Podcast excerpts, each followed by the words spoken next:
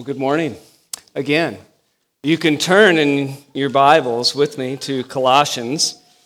We are starting a new book uh, today. It's always exciting, at least to me, to start a new series, although I had a lot of fun. I hope you did too with Ruth. But this morning we turn really to a letter that uh, we have not delved into yet since I've been here, which is the first letter written by Paul. Uh, the letter to Colossians was written by Paul, and yet we are reminded uh, that it was divinely authored by God the Holy Spirit, right? The third person of the Trinity. As we work our way through the book of Colossians, and as you see other books of the Bible, uh, it is true that we will hit parts of God's Word, and, and we will for sure hit them in Colossians that challenge us and convict us to repent of some of our ways, to turn away from them, and to turn in faith to Jesus Christ in all of our thoughts and our actions and our deeds. We can never fall for the lie that you hear put forward so often today that that is just Paul who wrote that. Eh, or that is just Moses who wrote that if you went back to the Pentateuch.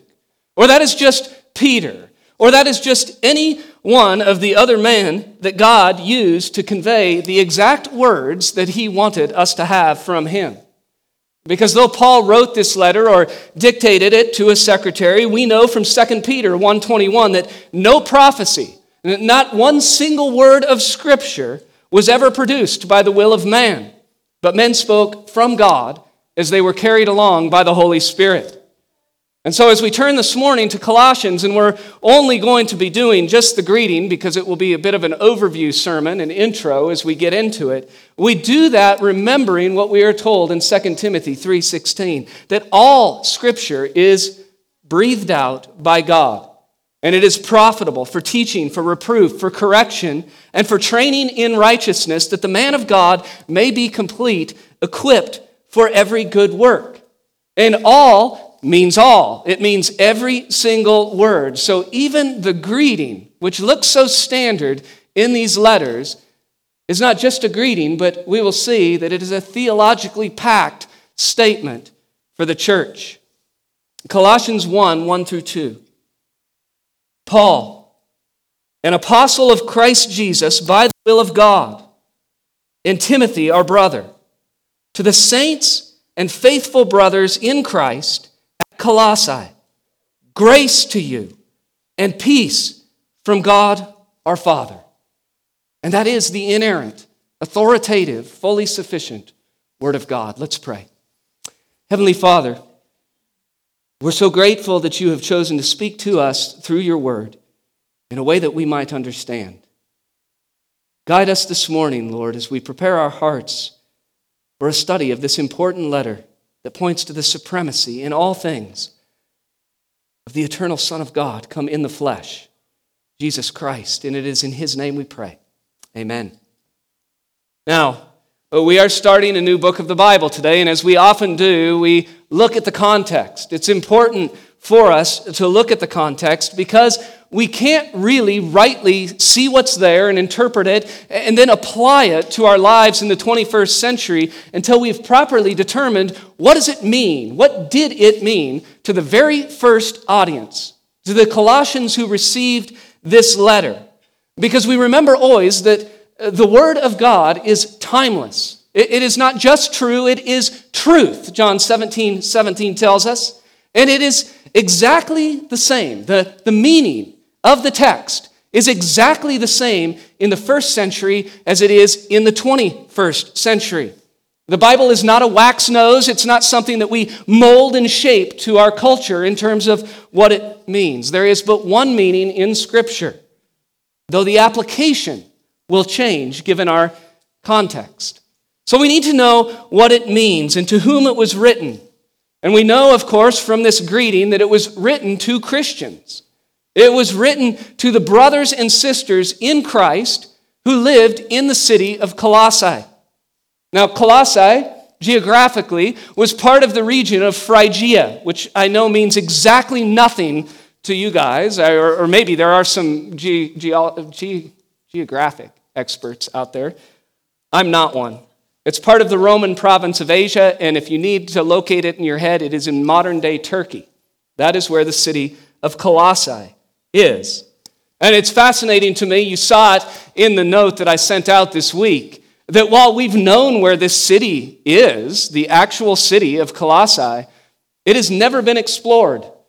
No archaeologist has ever thought it important to dig in the city of Colossae, although, uh, at least by the most recent article, there's an Australian team that's supposed to start doing that this year. But I find it fascinating that here we have one of the churches, one of the cities to which Uh, God sent his word through the Apostle Paul, and yet nobody's ever been curious enough to begin a dig there. They focus instead on other cities, Laodicea being one of them. Now, Colossae was a very cosmopolitan city. It was a very important city. It was very diverse in ethnicities, it was very diverse in religions. It was very diverse in cultures. It was truly a melting pot of the different ethnic groups that made up the Roman Empire and the different religions that made up the Roman Empire. Uh, this church would include Jews. The Jewish population there had been planted there back in 213 BC by Antiochus III. He had sent 2,000 Jewish families to live in Colossae. And so by this time, uh, there were Jews, there were certainly pagans, there were Greeks who grew up as pagans or polytheistic uh, religions, and then there were the atheists, there were the secularists, there were the philosophers. And all of these people come from their varying backgrounds, and they end up in this church, just like us today, this very diverse church. Now, I say it was an important city, but by the time Paul wrote this letter to Colossae, it was no longer an important city. You see, back in the, the few, last few hundred years of the BC era, uh, when the Jews were settled there, when others were settled there, Colossae was extremely important. It was right at the crossroads of an east west trade route and a north south trade route. The east west one is particularly of interest to us because only 100 to 120 miles to the west, near the coast, was the city of Ephesus and to the east was the city of Sardis.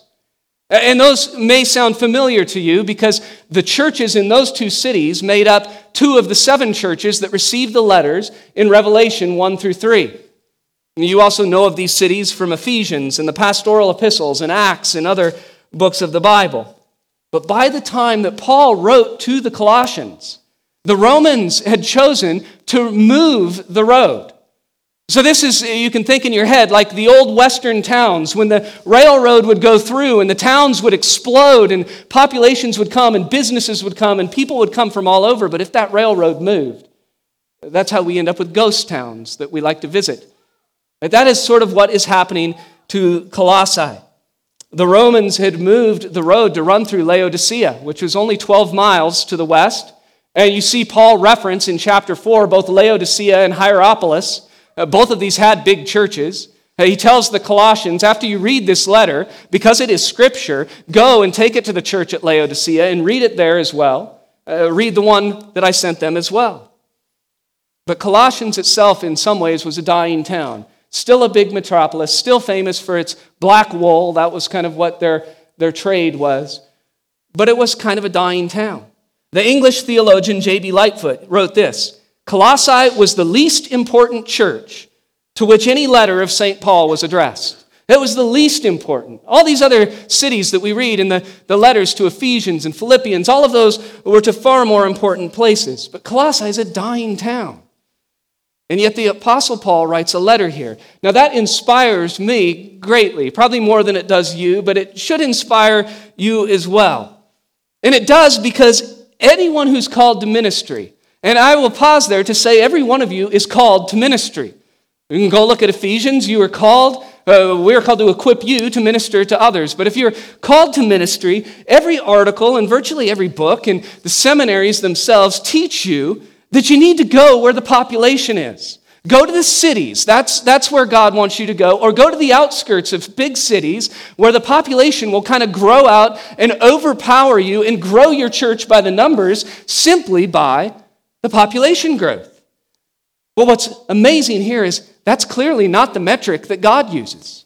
But what is God most interested in? What is He doing? He is actually most interested in building up faithful disciples of Jesus Christ. uh, building up those people who are called, who will gather together in person to worship him as his church, who feed on the word of God. He's not interested in growing a whole bunch of nominal Christians who he can count by the numbers, but who have little desire for worship, little desire to conform their lives to the image of Christ by the power of God's word.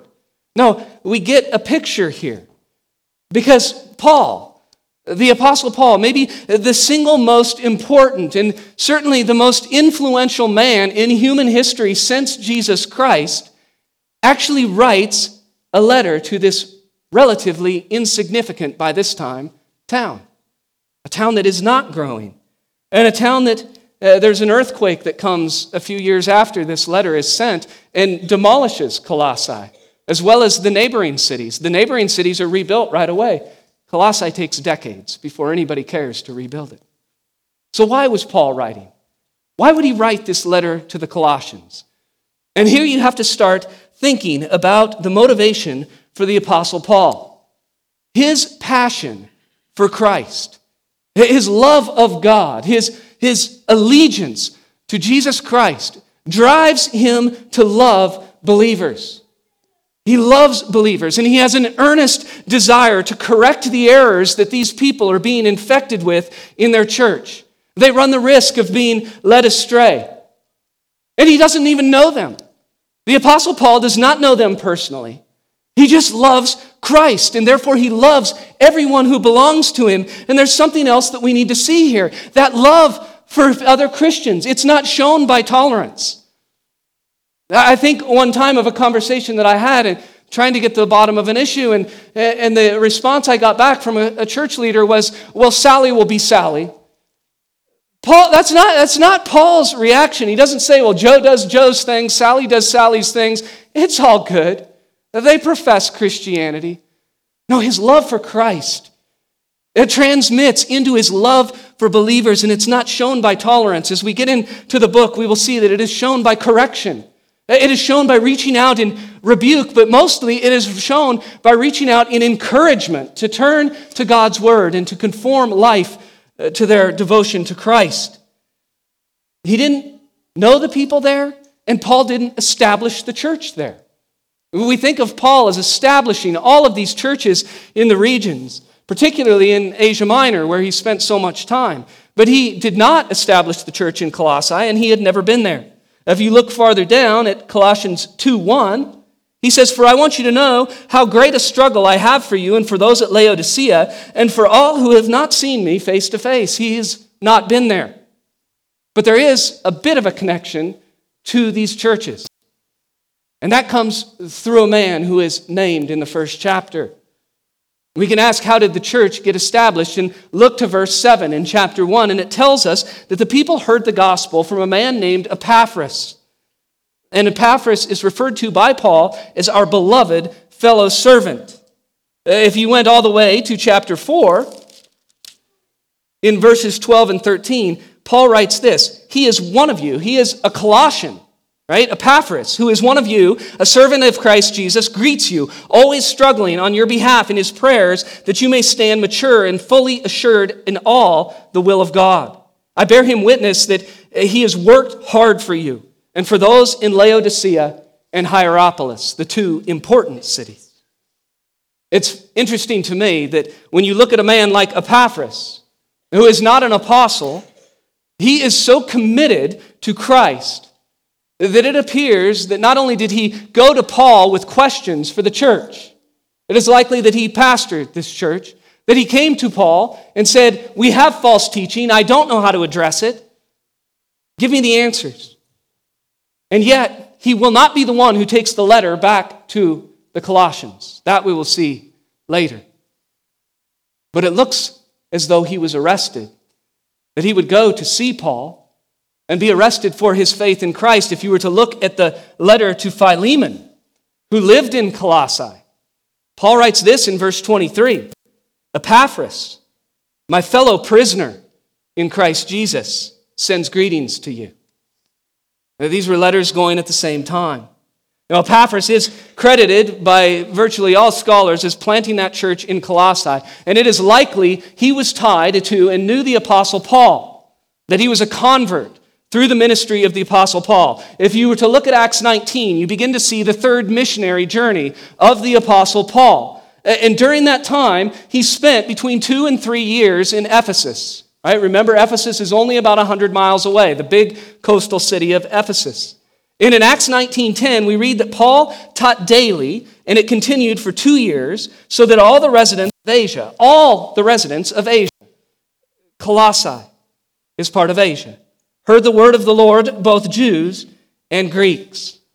Now, Ephesus is a major commercial center major commercial center, and thus it was a place where people in that region would travel frequently for trade. And that would include those who lived in Colossae. As I mentioned, their trade by this time was this shiny black wool, which they were known for everywhere. And they would travel to Ephesus to market that. Paul, of course, when you look at his ministry, he is notable uh, for expanding the ministry of the gospel of Jesus Christ. He taught men, he trained them, he equipped people to go out and spread the good news of Jesus Christ. And Epaphras is likely one of these converts who becomes a Christian, who listens to Paul's teaching for years and goes back with enthusiasm to Colossae to spread the good news of Jesus Christ and plant a church. But now he's back talking to Paul, and we still need to know why is Paul writing the letter? Why not just give him an answer? But here we talk about the occasion of the letter. Right? Remember that from 1 John. Every letter in the Bible has an occasion, a reason for why it is written. And it's fascinating with Colossians because of how much has been written about why Colossians was written. If you look through chapters 2 and 3, and we won't go there today, we'll work our way through that over the coming weeks and months. But as we look at chapters 2 and 3, you are giving clue after clue after clue as to what the problem in the church was, what the false teaching is. And throughout the ages, there have been many articles written, many books written even on the Colossian heresy. So many people trying to figure out what is the Colossian heresy. One author in the 1970s actually wrote an academic piece where he cataloged about 45 different other articles and books written about what the Colossian heresy was, all of which took a different approach. And then there have been dozens more since that time. But I would say the beauty here is that Paul does not tell us specifically what that false teaching was. Unlike some of his other letters, he does not call out specific, false teachers. And the reason I say that that is a beautiful thing for us uh, is because if we knew exactly what that false teaching was, then in our human hearts, we are so prone to say, that doesn't apply to me. I like my own version of false teaching, and Paul didn't mention that specifically. I mean, we do this with idolatry all the time, right? Calvin says our hearts are virtually factories of idols, and they are. We have tons of them. But what we often see in the Bible is, well, I'm not subject to idolatry because go look at my house. I don't have any little statues anywhere that I worship. And Paul here does not tell us specifically what the false teaching is. Instead, he's giving us encouragements to correct that we'll see along the way, and that ultimately leaves us with no excuse. We actually can't pick and choose. We don't even know as much about the Colossians as we might like. We just know from what is written, not just in the Bible, but outside the Bible, that it was a very complicated society that had many religions, many philosophies, uh, a philosoph- philosophical movement, and cultural movements that all competed for attention. Now, this morning is just a summary. So we're not actually going to dig into any of the specific warnings until we get there. And you have a few weeks to prepare yourself because the rest of chapter 1 doesn't really do that. What we do know, though, is that Paul is writing to address false teaching. And it was working its way in and among the church. And it was misleading Christians. And it had the great possibility to lead many astray. And that is a picture of what we see today. And that is why Colossians is going to be so relevant, and we should be all the more eager to hear the word of God spoken through the hand of the Apostle Paul about the danger of false teaching. As you look through the letter, you can ask yourself, where was the false teaching coming from? And this is an important question because well, what do we naturally want to do? We want to grab on to those people that we like, but we want to say that false teaching and the threat to the church comes from outside. That it's those people, whoever that group or those people might be. But here it is clear that the false teaching was being promoted from within, from within the church. And that is always the, where the danger to the true faith in Jesus Christ comes from. It comes most effectively and almost always through very enthusiastic uh, uh teachers and preachers with great charisma who appeal to people, who are easy to listen to, and who teach and preach with great enthusiasm and great conviction about what they're saying. And the problem is the conviction that they're speaking with comes from a conviction to the spirit of the age, not to the word of God. It comes from culture. It does not come from the teachings of Christ and his word. That culture, the spirit of the age, will appeal to many. It appeals to many today.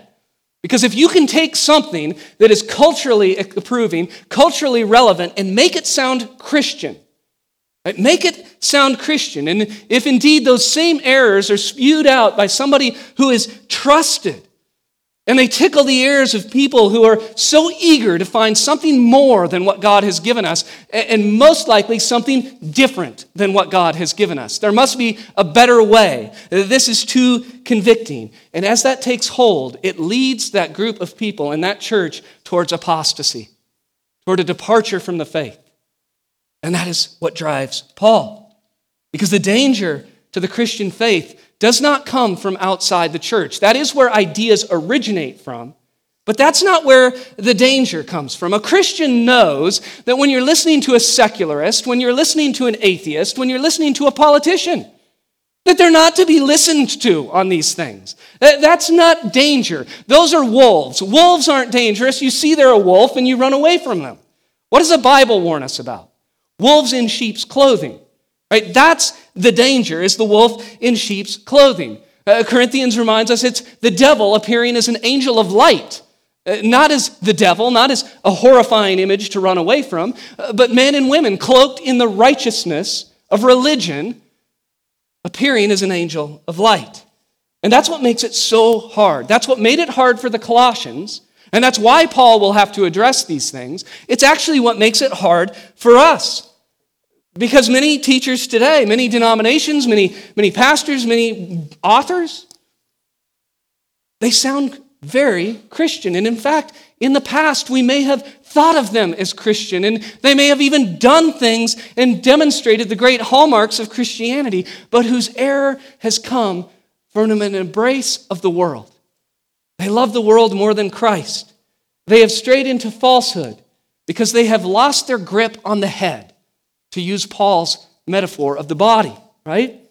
In Colossians 1:18, what does he say? He says Christ is the head of the body.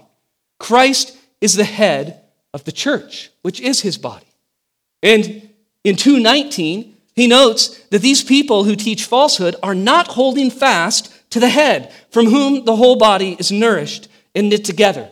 It is losing a grip on Scripture and the authority of Christ that has allowed them to stray to sound Christian, but preach the world. Now, the purpose of this letter, as we will see as we get into it, is to emphasize then the absolute supremacy of Jesus Christ. The absolute supremacy of Jesus Christ in everything for salvation and for sanctification. And those two things go hand in hand. Jesus did not die on the cross to forgive sins and send you out to sin your way uh, for the rest of this life and then show up again for judgment. No, it's salvation and sanctification. It is uh, teaching that to be saved by grace through faith in Jesus Christ is to have union with Him, to be found in Christ. That we are part of Him, He is part of us, and then all of our personal conduct should then flow from that union in Christ and from the truth of God's Word. That is what Paul is going to be doing. And broadly speaking, he's going to make three points as we go through this letter. The first is the supremacy of Jesus Christ in all things. The second is the sufficiency of Christ. He is going to address these errors, the sufficiency of Christ.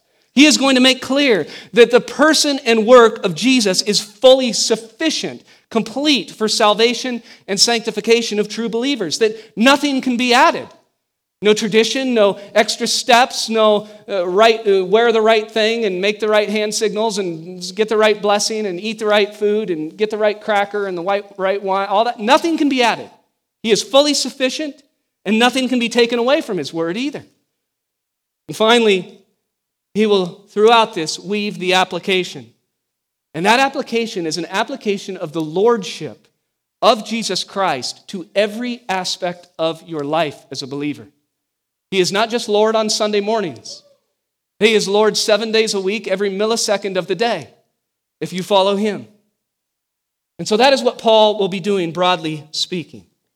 So now, if you can take a step back in time and imagine yourself as one of these Colossian Christians, the way it would have looked is you would have gathered on a Sunday morning, as God's people always did from all time, to worship Him and to honor Him for the reading of His Word. And you would have stood something we would hate today, but they stood the entire service. They didn't have seats. And someone would have stood up and announced, We have received a letter from the Apostle Paul. There would be no turning in your Bibles because they didn't have them. And there would be no chapters and verses, but the letter would be read from start to finish, likely multiple times. And you would do it week upon week as these truths rang home. And so it would begin this way Paul, Paul, an apostle of Christ Jesus by the will of God, and Timothy, our brother. Now, if you hear that and you're standing there, what is your first thought? Your first thought uh, might be Paul. Uh, we've never seen him, we've never met him, we have heard of him. He was in Ephesus. But I, I also seem to recall that I heard something else about him. Wasn't he in prison? Why am I getting this letter from him? Isn't he in prison? Isn't he in prison for preaching Christ? Uh, for standing firm, for telling people of the perfect life of Jesus and his substitutionary death and his resurrection from the grave, and that you could be saved and reconciled to God and forgiven of your sins, but only one way. And that one way is exclusive to Jesus Christ, and you must turn from your sin and follow him, and now he's in chains. And you would be right, uh, because this letter was written from prison.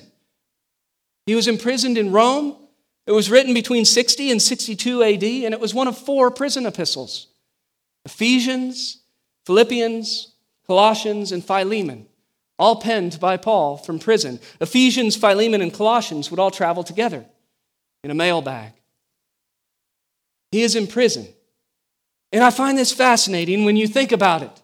What drives this man who loves Jesus Christ this way?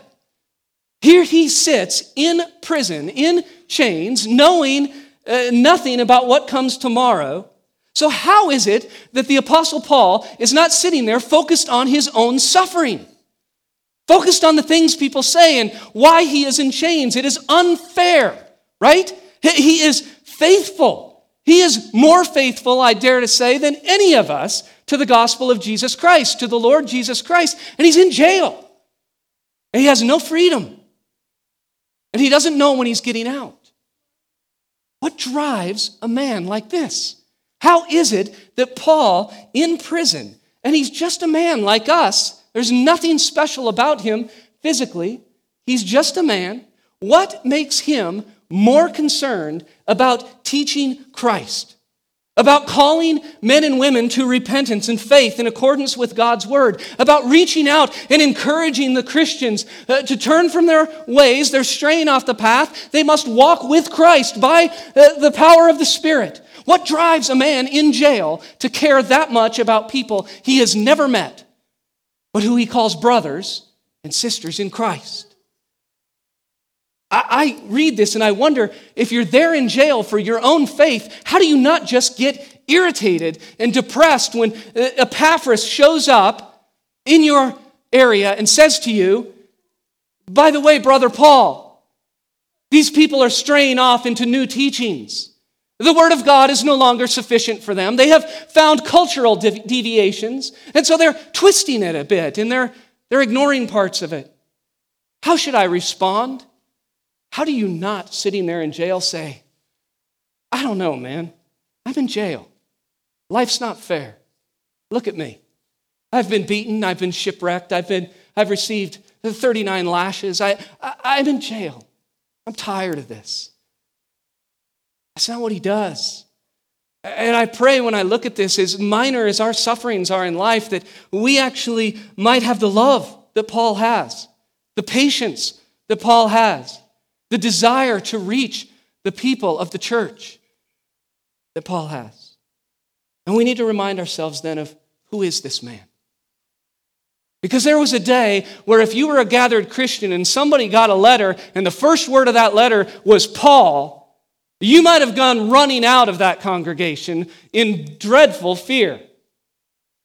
Because that is not how Paul started out. He writes by this time as an apostle, but that's not what he always was. He was born Saul, not Paul, from the tribe of Benjamin, likely named after Israel's first king, Saul, same tribe. And Paul was his Greek name. Very common to have both a Greek and a Hebrew name.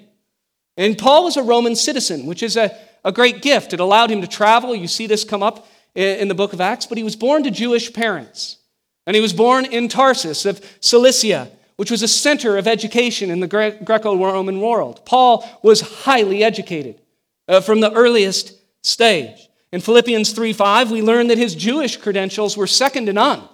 They were second to none. He says he was of the tribe of Benjamin, a Hebrew of Hebrews, and a Pharisee. He was an expert in the law. He was a Pharisee. Acts 2:22 tells us that he was educated at the feet of Gamaliel, a famous rabbi, according to the strict manner of the law. He was a rising star in that world.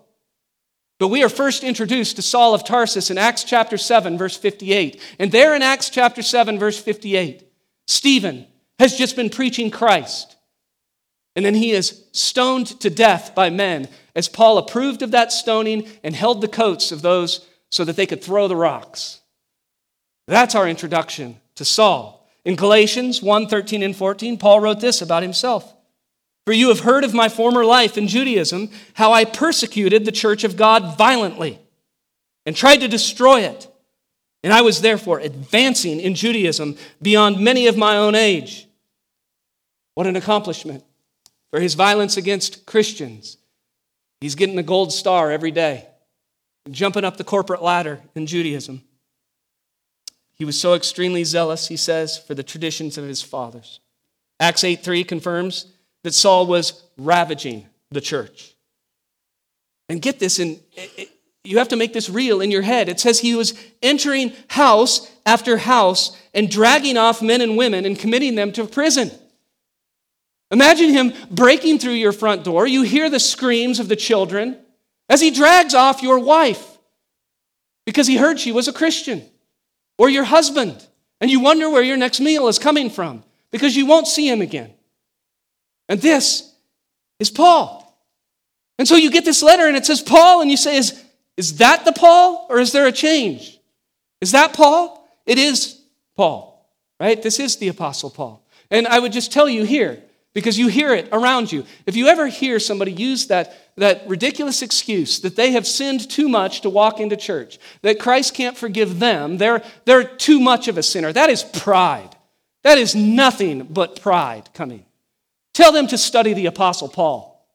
Until the day that they have been dragging men and women out of their houses for following Christ, they haven't even approached the level of sin of the Apostle Paul. And yet he speaks with authority he speaks with authority to the Colossians as a man who speaks for the living Christ Jesus. And he draws them to this authority when he writes, Paul, an apostle of Christ Jesus. The apostle can mean many things, it just means sent one, messenger. But Paul is speaking here of a very particular office, very particular office of apostle. He is an authorized emissary of the Lord Jesus Christ, and he has authority to speak for him and authority to speak to this church. He is speaking in the same way that the prophets of old would start by saying, Thus saith the Lord. And so everything he writes is coming straight from God the Holy Spirit. Now, the office of the apostle. Paul is an interesting one. He didn't walk with Jesus during his ministry. Uh, the office of apostle has some very specific elements, and that is why there are no apostles today. Zero apostles today. The, the first sign that you should run from someone who is trying to tell you something, man or woman, is when they claim to be an apostle of the Lord Jesus Christ. There are zero apostles in the church today. If you need a reference for that, look to Ephesians 2, verse 20. It says the church is built on the foundation of the apostles and prophets, Christ Jesus himself being the cornerstone. There is one foundation for a house, there is one foundation for a building. There is not a new foundation laid on the fifth floor or the tenth floor or the twelfth floor. And anybody who comes to you and says, I am now an apostle building a new foundation on the 20th floor of this building, that is not a building that contains Christ as the cornerstone, and you must run because that building is being built on shifting sand and it will fall, and the fall will be severe. There are no apostles today. The office of apostle required that the man know Jesus Christ personally and be trained by him and to have been a witness to the risen Christ. Acts 1 21 and 22 explains this.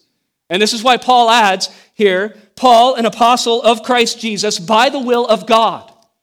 Paul, an apostle of Christ Jesus by the will of God, because God is sovereign, in control, completely sovereign over all things.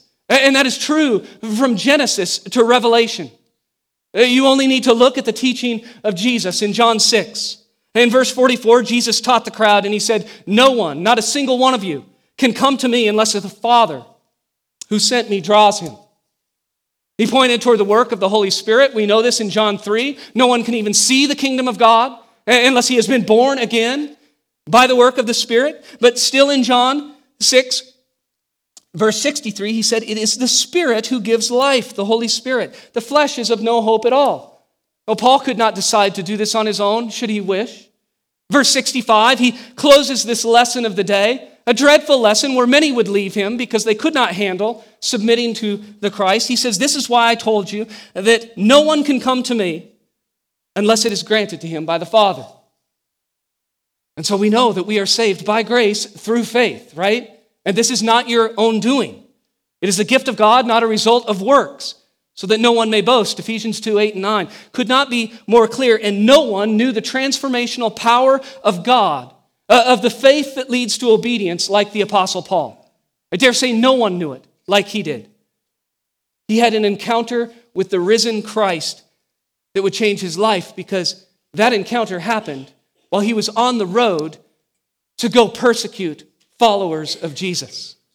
We know this in Acts chapter 9. It gives us this account of how he was saved, of how he was called by the will of God, not his own. It says, But Saul, still breathing threats and murder against the disciples of the Lord, went to the high priest and asked him for letters to synagogues at Damascus, so that if he found any belonging to the way, any Christian, men or women, didn't matter, he might bring them bound to Jerusalem. Now, as he went on his way, he approached Damascus. And suddenly a light from heaven shone around him. And falling to the ground, he heard a voice saying to him, Saul, Saul, why are you persecuting me? Let's remember this is an educated man. Star is on the rise in religion. Hebrew of Hebrews, a Pharisee. He knows his stuff, he knows his Bible. And what does he say? Who are you, Lord? He knows he is in the presence of God. Who are you, Lord? And he said, I am Jesus whom you are persecuting. But rise and enter the city, and you will be told what you are to do. He had an encounter with the living Christ. 1 Corinthians 15 begins by giving us that great gospel summary. It jumps through Paul doing the account of who the risen Christ appeared to. And then in verses 8 and 9, Paul makes it very clear that he had an encounter with the risen Christ when he wrote, Last of all, as to one untimely born he appeared also to me. For I am the least of the apostles, unworthy to be called an apostle, because I persecuted the church of God. But this gospel message, this second element, this gospel message that he proclaims was not taught to him in a school run by men. It was not given to him by the apostle Peter. He didn't go uh, meet with uh, any of the others. He, he didn't go seek out James in the Jerusalem church. He preaches a gospel that was taught to him by Jesus Christ, who is commissioning him for his service. Galatians 1, verse 1, Paul, an apostle, very similar to Colossians. Not from men nor through man, but through Jesus Christ and God the Father who raised him from the dead. Now jump to verses 11 and 12. For I would have you know, brothers, that the gospel that was preached by me is not man's gospel. For I did not receive it from any man, nor was I taught it, but I received it through a revelation of Jesus Christ. I'd encourage you to read the rest of that chapter. We cut it out of here for, for time's sake, but it is fascinating and it is clear. This amazing transformation. This is the apostle who now writes to the Colossian church from his own chains in prison uh, with the authority to speak from God. And this letter would be known from the beginning as Holy Scripture, just as it is today. It is the very word of God. The Apostle Peter confirms that for us in 2 Peter 3 15 and 16. Look that one up later. 2 Peter 3 15 and 16. There's something else that Paul does in this greeting, though. And here we return to our text. Because we remember that he is preparing here in Colossians to launch into the supremacy of Christ in all things. And how the believer's then union with Christ will be shown in all aspects of life. He's going to draw them back to the Word. And he uses a very particular word order here. It's not the only time that he does it in his letters, but it is quite rare. Paul refers not to Jesus Christ, now, your English translations may smooth this out, most don't, but there are a few that do. But Paul very specifically writes Christ Jesus. Christ Jesus. He is being very deliberate here. Uh, he is emphasizing the fact that Christ is a title, not a name. And by this time, when you look at the Greek lexicons, actually, by this time in the Greek speaking world, it was already turning into, like it is today, where Christ was treated as a surname, Jesus Christ. I'd like you to meet Jesus, or you can call him Mr. Christ if you would like, right? That's kind of how people refer to Jesus Christ today. And that was already happening in the Greek world because Christos sounds an awful lot like a name in Greek. And so he's being deliberate because Christ is a title, right? Uh, we just transliterate it, Christos. It's a Greek term for Messiah. Here's the literal definition uh, from the lexicon. Christ is the fulfiller of the Israelite expectation of a deliverer, right? The deliverer to whom the entire Old Testament points the anointed one, the Messiah, the Christ. It is a title that is given to Jesus. And even the term Christian, which has completely lost its meaning today. Uh, ask 10 people what being a Christian is, and you will likely get 10 different answers. It is a sad state of affairs in the West. But it has lost its meaning, but it derived from the fact that these were followers, disciples of Jesus, who was the Christ. Acts 11, 25 and 26 tells us Barnabas went to Tarsus to look for Saul, and when he had found him, he brought him to Antioch. This is at the beginning of Paul's ministry. For a whole year, they met with the church and taught a great many people. And in Antioch, the disciples were first called Christians. It's amazing. They taught people for an entire year. How different is that from our version today? Where we think Christianity is a one and done thing. Do you want to go to heaven? I can give you a prayer to say, and then you can go back and live your life however you want to leave it. At the end of days, when Christ stands before you as the righteous and holy judge, remind him that you said a prayer when you were whatever age and, and you were his. That is not what happened. Uh, that is not the testimony of Scripture. It's not the picture of discipleship, which is what we are called to. That's why our mission in our church, right, is be disciples, to make disciples, uh, disciples of Jesus Christ. It doesn't match the Great Commission. Think of Jesus' words Matthew 28, 18 through 20. All authority, all authority in heaven and on earth has been given me. Go therefore and make disciples not just converts, make disciples of all nations, baptizing them in the name of the Father and of the Son and of the Holy Spirit, teaching them to observe all that I have commanded you. That is the commission that Paul is fulfilling with this letter. And as he begins it, he wants people to know uh, that Jesus of Nazareth, this Jesus they knew as a man, is the eternal Son of God in the flesh. He is the Messiah, he is the Christ. He is the anointed one who fulfilled God's entire line of promises about the great King of Kings and Lord of Lords who would rule and reign for all eternity, who would come from the Davidic line. And if you were here last week, you remember how we closed Ruth with that very thing. And that is what Paul is driving people to.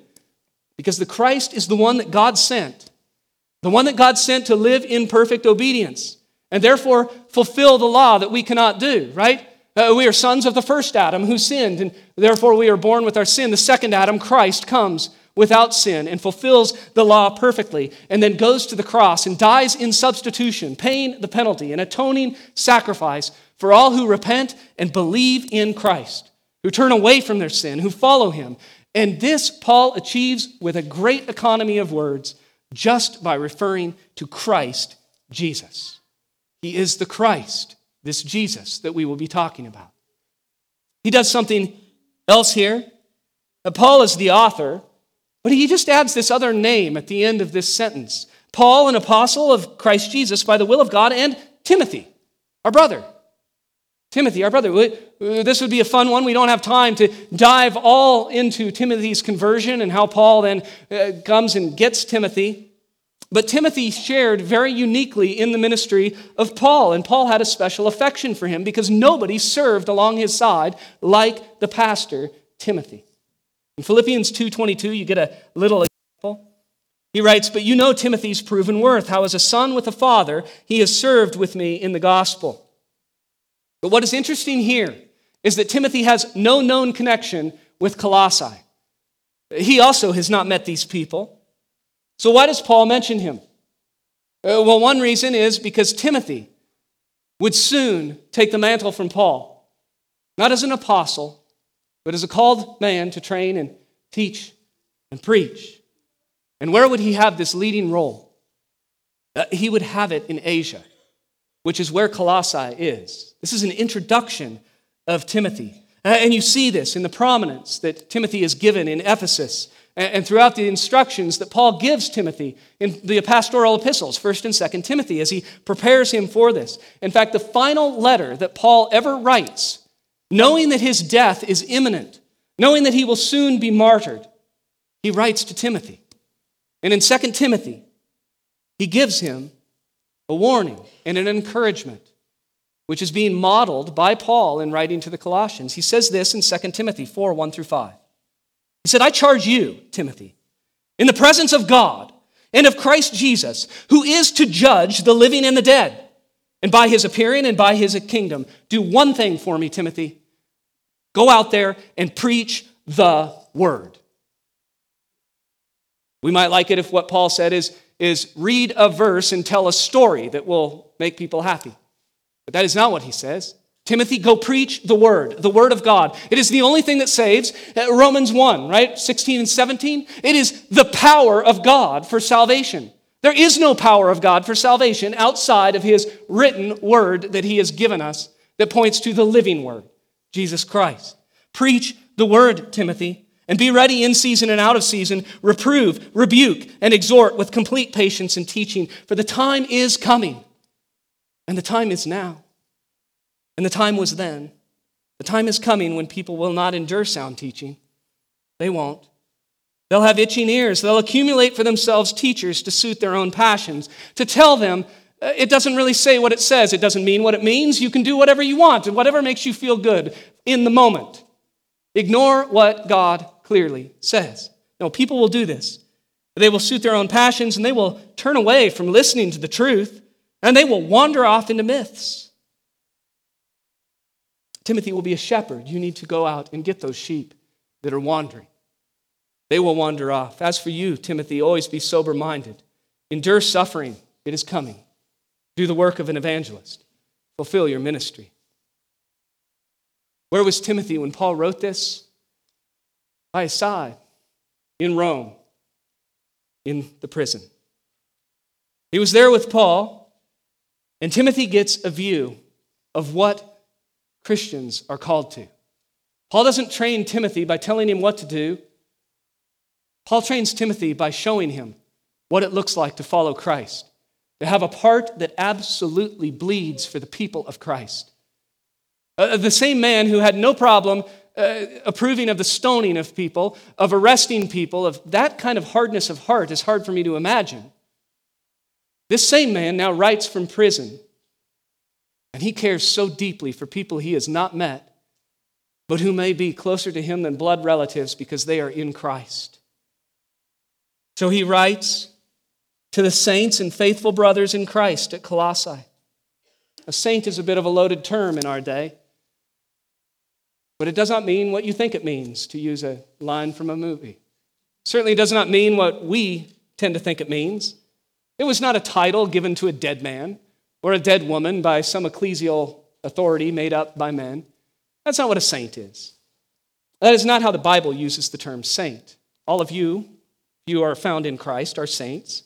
It is just a Greek term, hagios, which gets translated either holy ones or saints. And Depending on which English version of the Bible you have, it will say one of those two things, and both of them are right.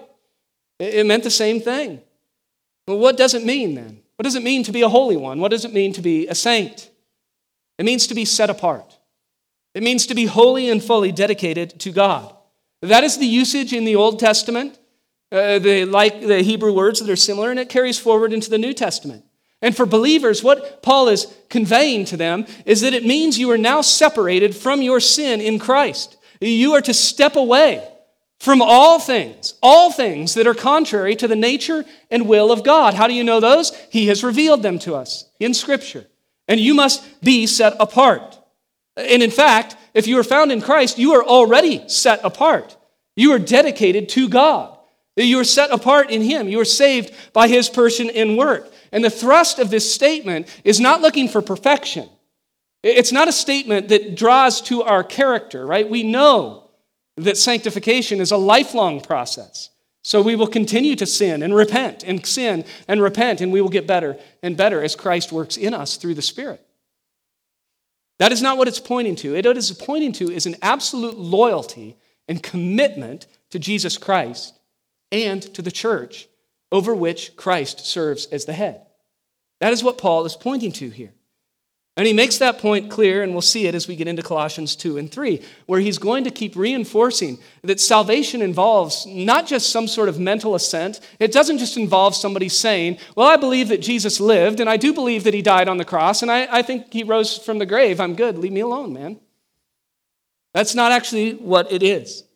It is that, but it is the transformative power of the Holy Spirit that results in truly knowing Christ as Lord, as following Him, as being alive in Him, Him granting you life. 2 Corinthians 5 17 says, Therefore, if anyone is in Christ, if you are saved, you are a new person, a new creation, it says. The old has passed away. Behold, the new has come. Uh, Philippians 3 20 gives us this promise that this, this has happened. You're not citizens of this place. Uh, yes, we are in our country. We must vote and do the things that we must do. But you are citizens of the kingdom of heaven if you are found in Christ. We know 1 John 3 2, we cite it often, right? If you are a believer, what does he say? You are God's children now. Not all are God's children, but if you are found in Christ, you are God's children now. You're not waiting for it someday. You have been adopted. It cuts against the grain for many people. Uh, to think that you are a believer that you are truly a disciple of Jesus Christ because you have kind of a mental assent, but you are not set apart. You have no desire to gather with the people of God and worship Him. Uh, you deny the things that He has said because you choose your own pleasures in this life. And your pleasures are not the things that should be pleasing to you if you are to be found in Him. To, to think that you can deny the testimony of Scripture and go your own way, not set apart, but set in the world, you're wrong. It's a fool's errand. You will find nowhere in Scripture something that talks about a disengaged or inactive disciple. It pains me a little bit that uh, many churches, ours included, uh, that at some point in the past, men came up with some notion of an inactive member of a church. What in the world is that? I'm an inactive disciple of Jesus Christ. When I show up on the day of judgment and stand in front of Him, I will say, Lord Jesus, I, I, I, I was sort of with you, but I was an inactive follower. I actually had better things that I liked in life. now I had no desire in life to spend time with the saints in worship of you, but I would like to maybe activate that inactive thing and spend eternity with the same people I couldn't stand to be with in this present life, eh, worshiping you who I had no desire to worship, and I will submit to you even if that's okay. That's a silliness, right? Paul is writing to people who are set apart, set apart for Christ. And the source of that separation is what? It's very simple. He has it right here in it is faith. You're set apart by your faith in the living Christ. That's why he addresses the brothers and sisters as saints and faithful brothers. He's not saying you're perfect, right? He's just about ready to write to them to encourage them not to go straying off into errors. So they're not perfect, nor are we. What he is saying is you are set apart, and, it is because of your faith. And that is a great encouragement that Paul is offering them and us because these are men and women who are trying, right? They are trying to fend off false teaching, and they don't have the gift of a Bible sitting in front of them. Uh, they only have teachers. They only sit around in their houses and they read blogs and they watch YouTube clips of pastors. Not really, right? I think they had YouTube in the first century. But look, they are exactly the same as us. What they did have, they didn't have YouTube, but they were very confused because they have people. This is the same as First John, right? We talked about this same problem. What they have is people who have departed from the faith, but who remain in the church, who profess to be Christians, who are now teaching them something different, something new, uh, something that will suit their passions. And they are telling them that they have a greater enlightenment to the truth. They are saying there is something more, there is something better, there is something that you can see that I have that you don't have the wisdom for. It is a great encouragement because there is no greater truth, greater enlightenment than what is on the pages of Holy Scripture. And what these men and women actually become, and it just sounds mean in our day to say it, but either on purpose or unwittingly, what they become is agents of Satan. That is exactly what they are. They are fulfilling the devil's work. They're subtracting from the Word of God, uh, they're adding to the Word of God, but most importantly, what they are doing is twisting the Word of God. They are repeating that sin in the garden, Genesis 3, where the devil appears and says, Did God actually say? And then twists Scripture just a little bit to get Eve to bite and be on side.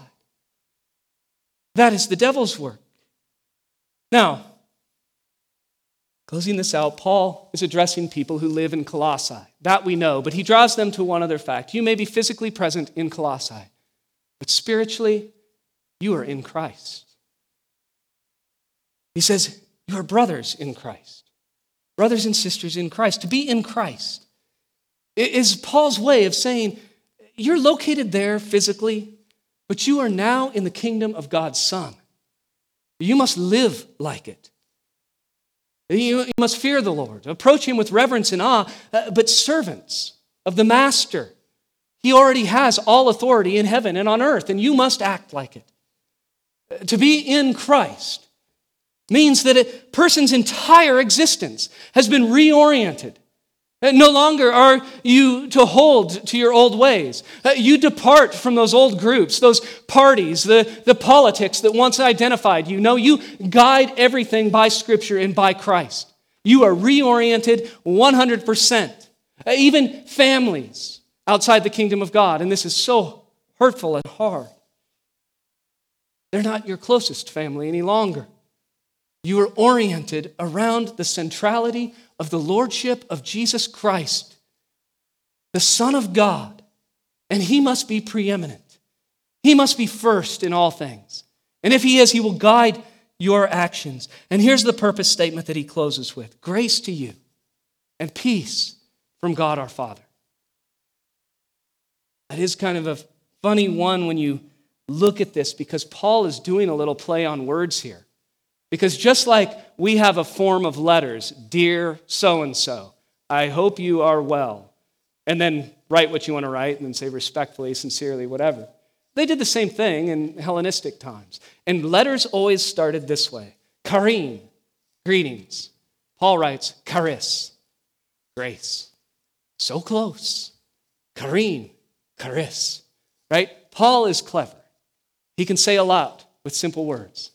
Grace be to you. Uh, this is a constant reminder to these Christians who are about ready to get some tough stuff, but he wants them to be drawn ever near to the Lord. He's going to encourage them and encourage us along the way. Grace be to you, because that is the joy that you receive as belonging to Christ and therefore recipients of God's grace. We remember what grace is, right? Grace is uh, the foundational element, the, the instrumental piece of the new covenant between God and his people. Right? We're not dependent on our own good works. Thank God. People do good things, but they're as filthy rags to God unless they are done to honor Christ. And our status is just not dependent on that. We're all sinners. You know that Romans 3:23 tells us that the wages of sin is death, Romans 6:23, but the free gift of God is life in Christ. Grace is what God gives us that we do not earn. It is unmerited favor. It is unearned intervention on behalf of his people. He gives his people the exact opposite of what we deserve, right? And here's how he does it He sends his son. He sent his son as a substitution for us to stand in our place for the penalty that we owe. Thus, it is God's grace that brings salvation, not us. It is God's grace and it is His mercy, and it is shown through Jesus' person and work. Perfect obedience, death on the cross, resurrection, ascension to the Father's right hand, and He will return again one day in power and glory to judge the living and the dead. It is by grace that we are saved. It is by grace through faith that our sins are nailed to the cross and wiped away and that his righteousness is then credited to us. Grace to you, believers, is what Paul writes, and peace. And peace, grace and peace. God is the source of grace. And therefore, only God can grant us peace. We pray for peace. We're told to pray for peace with the world so that they, they leave us alone and allow us to gather to worship Him freely. And we should be thankful every day that we're allowed to do that in this country still. They're not so lucky elsewhere. But that's not the peace that is being spoken of here. We have no peace with a righteous and holy God as sinners. He cannot be in the presence of sin. He must judge every, every sin against him. We need peace with God, reconciliation with God. And that peace comes only through Jesus Christ. The ultimate display of God's grace and His love and His mercy. And it's through Jesus Christ that we can be forgiven by God, reconciled to Him. Uh, we remember that there is but one mediator between God and man, and that is the man Christ Jesus. It is through Jesus' perfect life, it is through His death, it is through His resurrection that God has uh, delivered that grace, and He calls us to believe in Him. That is the only way to receive God's grace and peace. And it is God's grace and peace that Paul closes with here because it is that grace and peace that the Colossians will need to stand in the face of false teaching. And it is what we need as well. Uh, grace and peace ultimately translate into that gift of perseverance if you are the recipient of God's grace. And it is only by and through Jesus Christ. And you must turn to Him. And you must turn away from the world. And you must believe and serve Him as Lord. Let's pray. Heavenly Father, we again thank you for your word. We eagerly look forward to it. We pray that the Holy Spirit does His work in us, convicting us of our sins, drawing us to repentance, proclaiming the beauty and the supremacy of Jesus Christ.